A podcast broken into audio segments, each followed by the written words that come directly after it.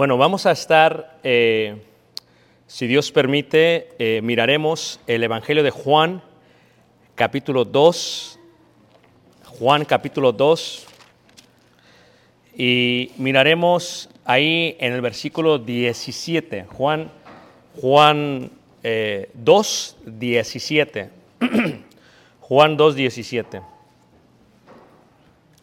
Dice así eh, la palabra de Dios. Dice, entonces se acordaron sus discípulos que está escrito, el celo de tu casa me consume. El celo, el celo de Dios. Eh, he aquí algunos personajes que tuvieron mucho celo. Celo es una pasión que uno siente por algo y que por lo tanto lo desarrolla de esa manera. Si ustedes recuerdan a este revolucionario, el cual decía, más vale morir de pie que vivir arrodillado.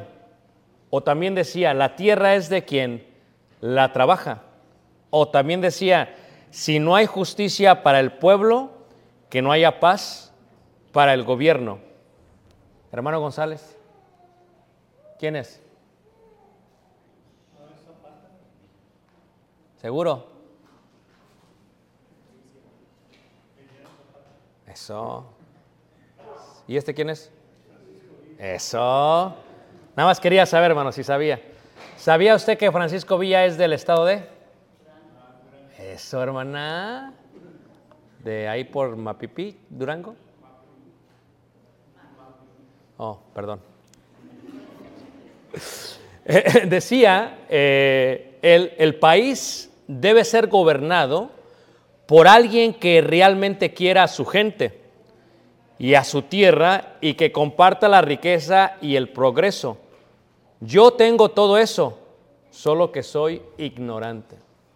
Bueno, ustedes saben este rostro, el cual decía, Osama Bin Laden decía, nosotros amamos la muerte, los Estados Unidos aman la vida. Esta es la diferencia entre nosotros dos. Bueno, si ustedes recuerdan también a este revolucionario decía, cuando un pueblo enérgico y viril llora, la injusticia tiembla. Bueno, no cabe duda que ha habido hombres que tuvieron mucho celo y dice, no me duelen los actos de la gente mala, dijo Martin Luther King. Me duele la indiferencia de la gente buena. Porque él decía, como lo dijo el presidente Biden esta semana, porque también el, callar es otorgar. El callar es otorgar. Y también lo decía eh, Gandhi, nuestra recompensa se encuentra en el esfuerzo y no en el resultado. Hermano Armenta, no eres tú de grande de edad, que no te preocupes. Porque me dice, no, es que me parece, no te parece a ti, hermano. No, no, un poquito, pero no. Diferente, ¿ok? Dice, un esfuerzo total es una victoria, una victoria completa. Los celos, hermanos, el celo de Dios despertó en el tiempo de Jesús un sinfín de divisiones políticas. Cada uno tenía su celo en cuanto a Dios. Los saduceos, de donde viene la palabra sadoc del sacerdote, los justos de ellos, ellos decían que se tenían que hacer las cosas de cierta manera. Por otro lado, los fariseos, la fariseim, decían ellos, que eran los intérpretes de la ley, que no, que era de otra manera. Otros, que eran los esenios, ¿verdad? Oseja Torah, decían los que hacen la Torah o la ley. Y otros decían los celotes, de donde viene celo, los celotes, o lo que significa los ardientes, decían, no, esto se hace así, y si no se hace así va a haber guerra. Cada uno tenía un celo distinto. Los celos de ellos eran totalmente distintos y tenían que ver conforme, conforme a Dios. Solamente pregunto, ¿se llevaron al hermano? Ok. Entonces, este, eh, y en este sentido, el celo que cada uno tenía, pues los llevaba a hacer algo. El significado del celo viene de la palabra hebrea kanaj y se traduce como ardor, como fervor, como deseo, como devoción. Y a veces, aunque hay una palabra distinta para esta, celos o envidia. Yo creo que todos hemos sentido celos y todos hemos sentido celo también. Son diferentes, pero se usan a veces en una forma igual. En el griego, salos, ¿verdad? Indica lo mismo. Por lo tanto, puede ser vista como una cosa positiva o una cosa negativa. ¿Por qué? Celos es negativa, celo es positiva. ¿Por qué digo esto? Podríamos decir, esta persona tiene celo de su trabajo. Y todos entenderíamos que hace su trabajo con una gran excelencia. Podríamos decir también de la misma manera, esta persona tiene celos en su trabajo.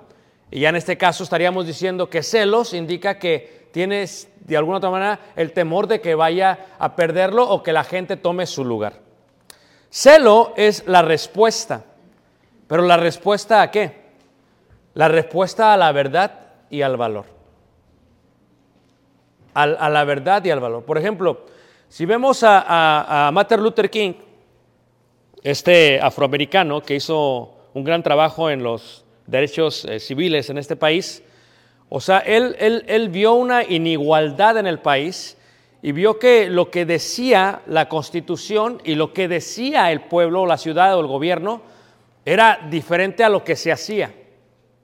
Y entonces cuando ve esto, él eh, simplemente decide hablar con verdad y dice, no, es que esto, es una, esto no es correcto. Y, y tiene el valor para hacerlo y cuando se mezcla la verdad con el valor, entonces se fluye lo que es el celo, lo que podríamos ver con celo. Eh, cuando estuve en Campeche, que será eh, una de las estaciones de la ruta Maya, del tren Maya, que es un gran debate en el país de México por el presidente Obrador, me di cuenta de que, eh, bueno, siempre me he dado cuenta de esto, pero mucha gente ama al presidente, aprecia al presidente y mucha gente lo aborrece al presidente. Pregúntate dónde estés. Toda la parte del norte del país no lo quieren ver, la parte del sur lo aman.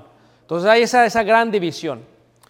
Eh, eh, pero de alguna u otra manera se levanta alguien y dice, no, es que esto no es justo, esto es lo que debe de ser, esto es verdad y si tiene valor lo lleva a cabo.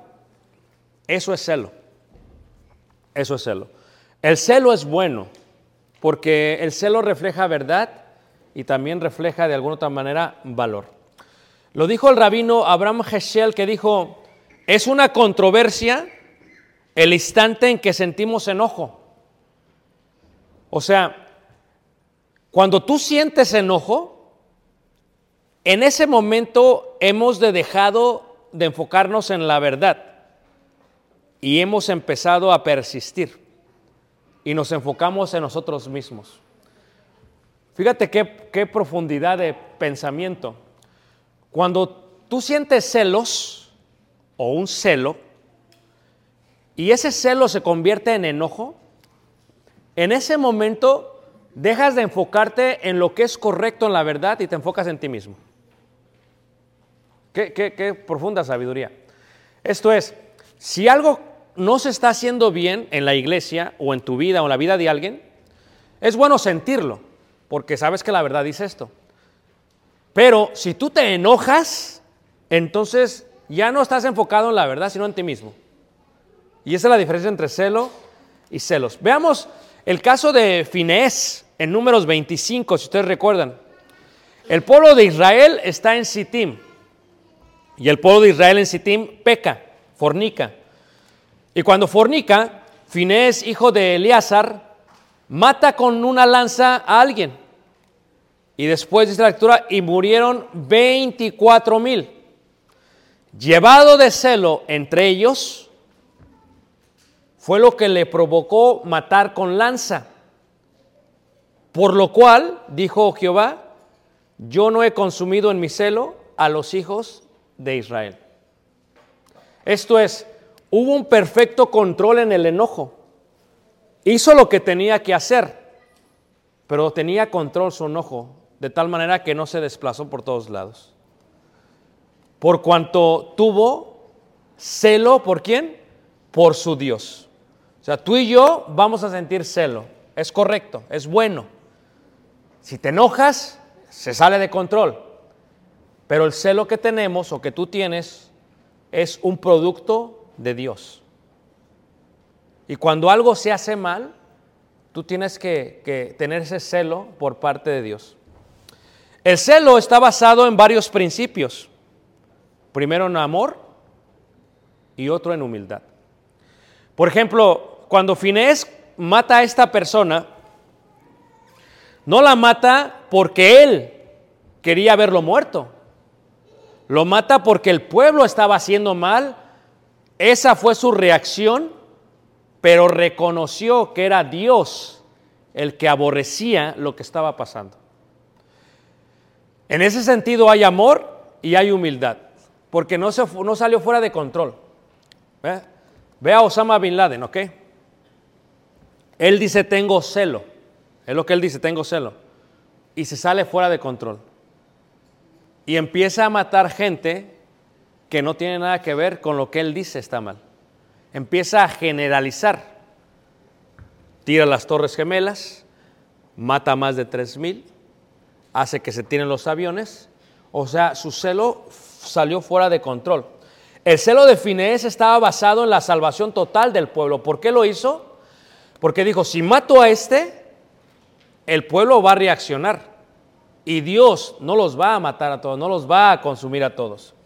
El celo de Finés estaba basado en la salvación total del pueblo de Israel, a pesar que mató a uno de sus líderes.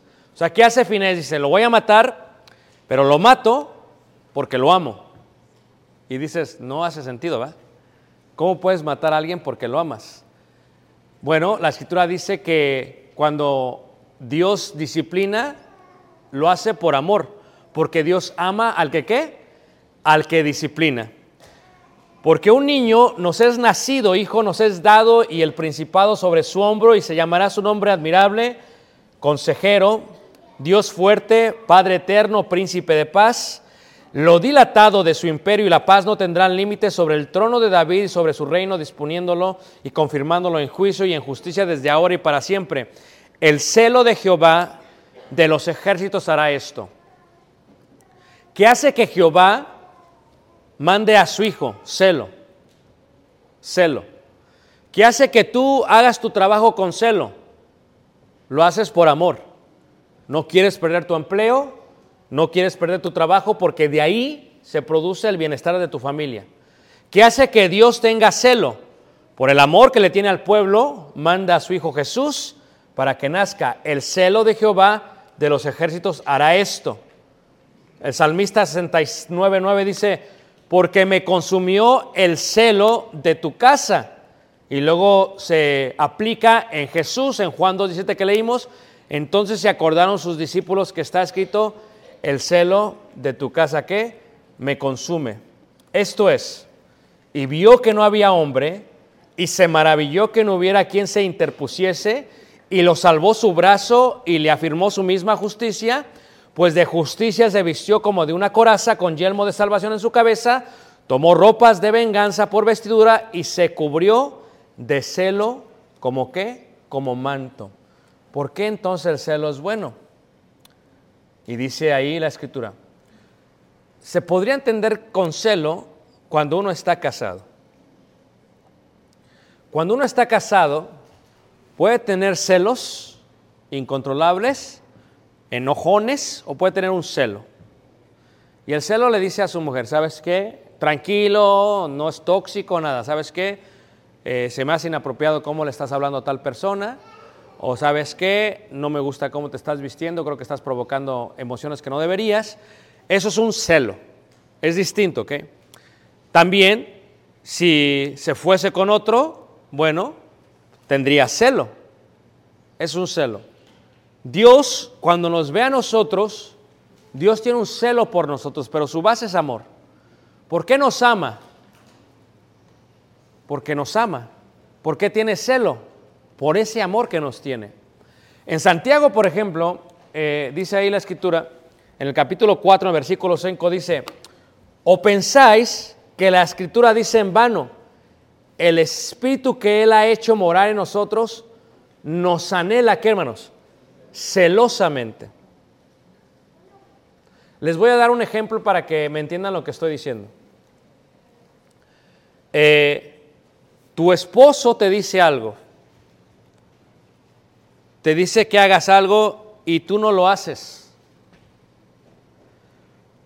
Tu esposo te pide algo y tú decides no hacerlo. Tu esposo está contigo y decides irte con alguien más. Tu esposo está mostrando celo por ti. Cuando vemos a Cristo y a la iglesia, Cristo tiene celo, no celos. No es incontrolable porque si fuera incontrolable, sus celos ya seríamos consumidos con el fuego desde el cielo. Es un celo.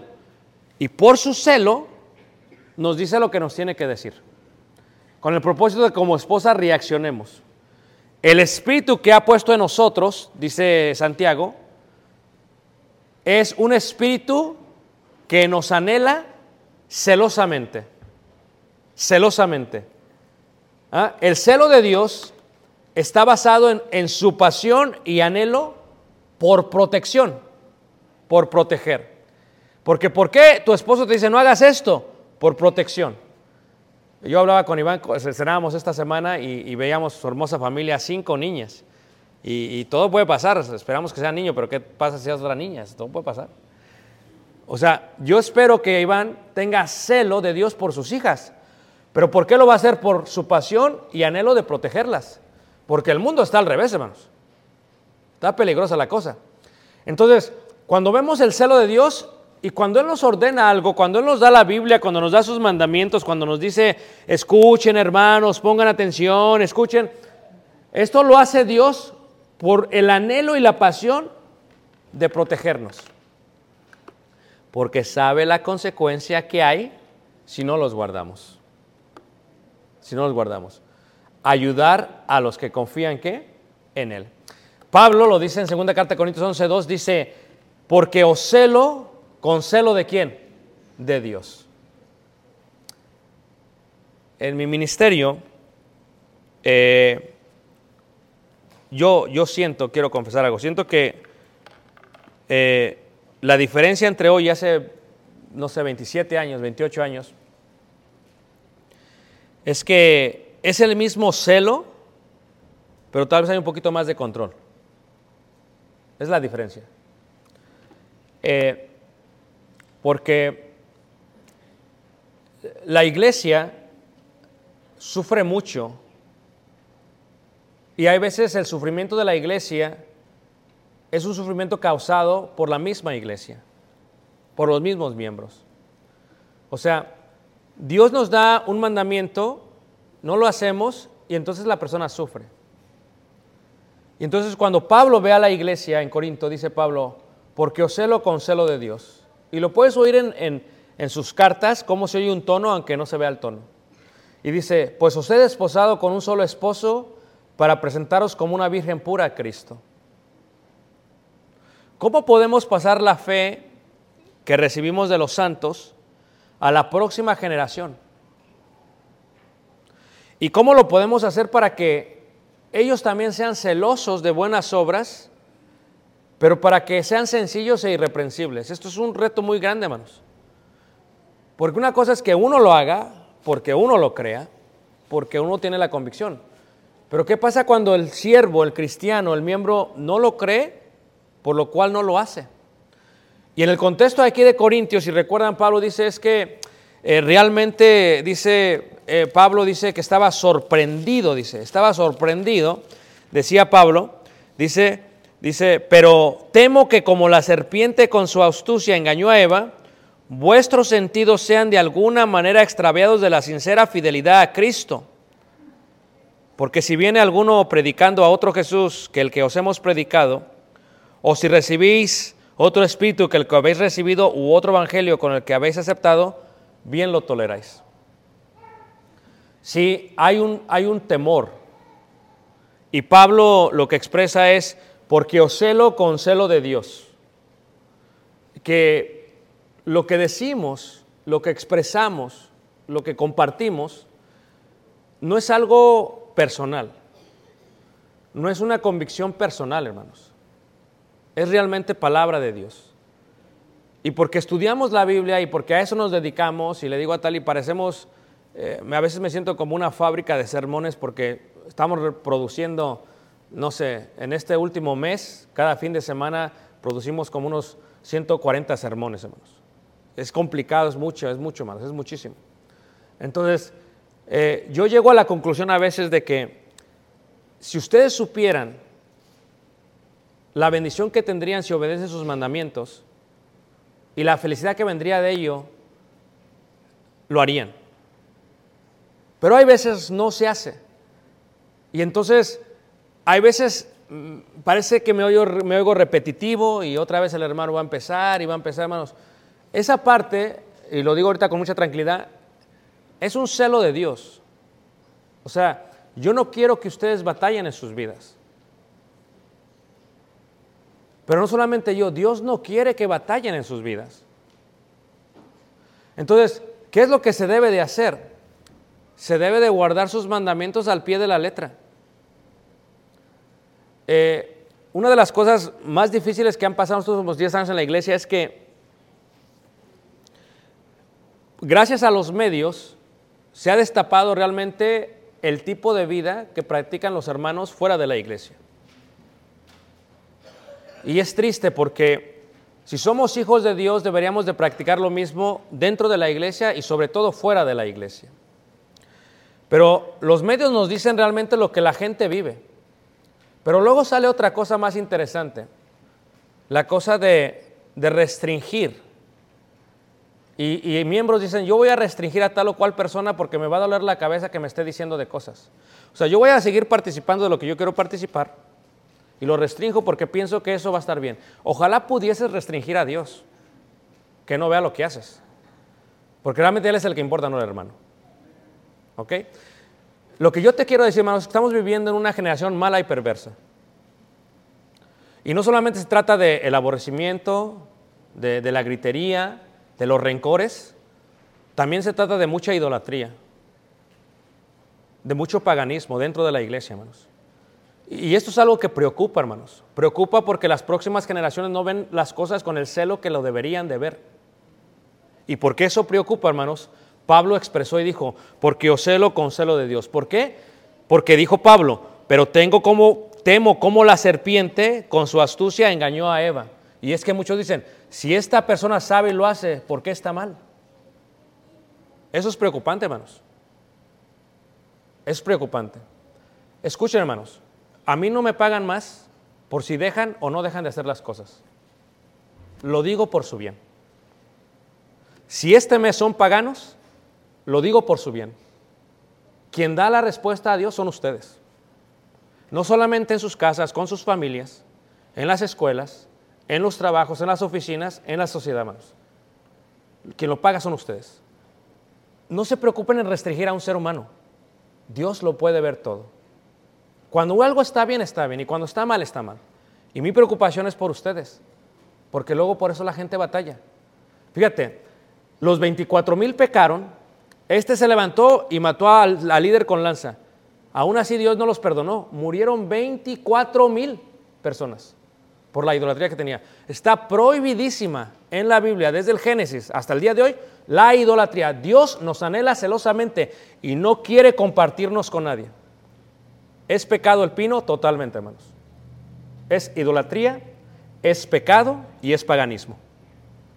Y es pecado, hermanos. Como lo quieras ver, por donde lo quieras ver, es pecado. Pero la gente no te lo va a decir, porque no es popular. Pero ese es Ricardo. Pero hoy en día es eso y en aquel tiempo era otra cosa, hermanos. Y Pablo lo que está diciendo es, o celo con celo de Dios. Y Pablo lo dice, pues conozco vuestra buena voluntad, de la cual yo me glorío entre los macedonios, que acá ya está preparada desde el año pasado y vuestro celo ha estimulado a la mayoría. También conozco el celo, o sea, el celo puede ser para esta parte del paganismo, pero también el celo puede ser para la parte positiva, para la parte buena, porque está fundado en amor. Quien se dio a sí mismo por nosotros para redimirnos de toda iniquidad y purificar para sí un pueblo propio, y ahí está, celoso de qué manos? ¿De buenas qué? De buenas obras. Y dice Gálatas, bueno es mostrar celo, pero en lo bueno, siempre. No se trata solamente de condenar lo que es condenable, porque dice, no es que está condenando, es que lo que es condenable es condenable. Sino se trata también de decir, ¿saben qué hermanos? Tengamos celo en esto que es bueno también. Esto que es hacer buenas obras también. Y no solamente dice Pablo cuando estoy presente con vosotros. Yo pretendo, dice Pablo, yo reprendo, dice Jesús, perdón, y castigo a todos los que amo.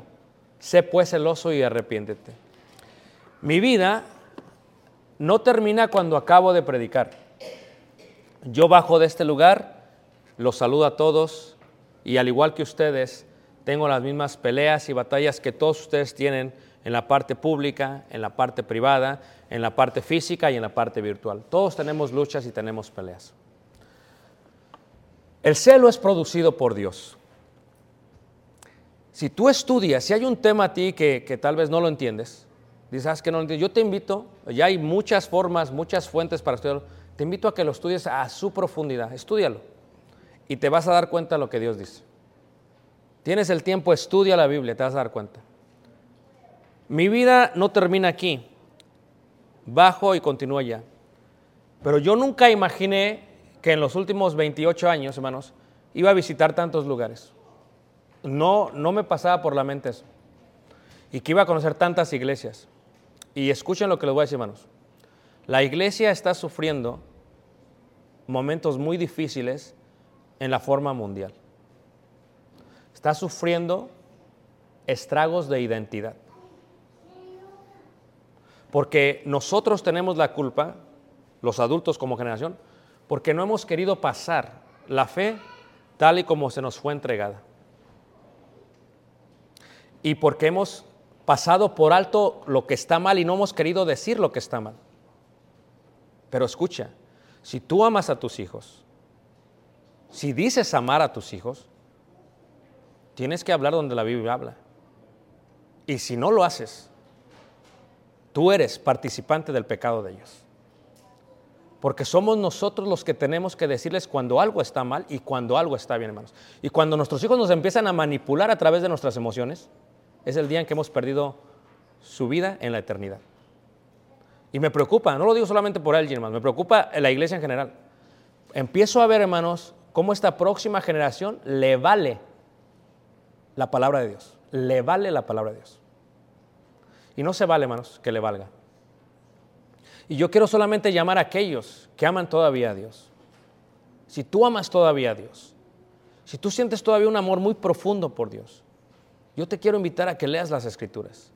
Y te quiero invitar a que el celo de Dios crezca en tu corazón y que hagas lo que es correcto delante de Dios, hermanos, porque solamente una familia puede hacer que pase esta fe a una próxima generación. Estuve en Detroit.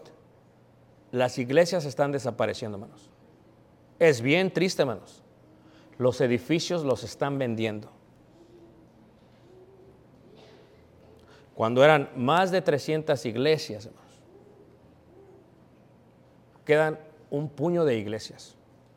La obra hispana, una iglesia con siete miembros y otra con 20, 20 miembros. Cuando hace 12 años que visitamos, eran el triple, hermanos. ¿Tú crees que no nos puede pasar a nosotros? Mi vida no acaba aquí. Tu vida no acaba aquí al escuchar. Si no quieres que suframos, si no quieres que la próxima generación sufra, recuerda lo que dijo Jesús. Yo reprendo y castigo a todos los que amo. Sé pues celoso y arrepiéntete. Y termino con esta parte.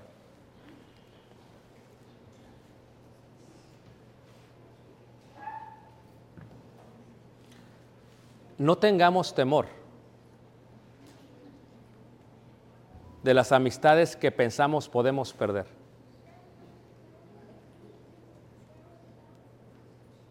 Porque nunca las teníamos.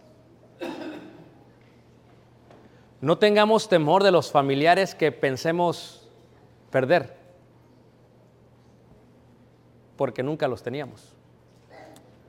Porque el día que alguien te deje de amar por lo que crees,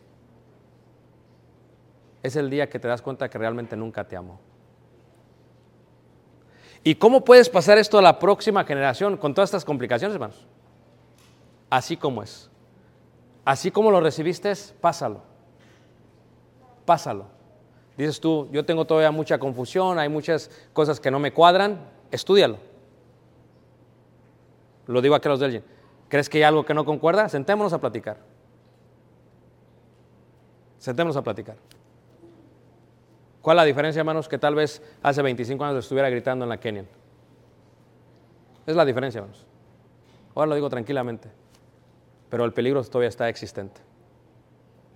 Es palpable, porque el día de hoy somos los mismos que estamos dentro, que llamamos a lo santo inmundo y a lo inmundo lo llamamos santo.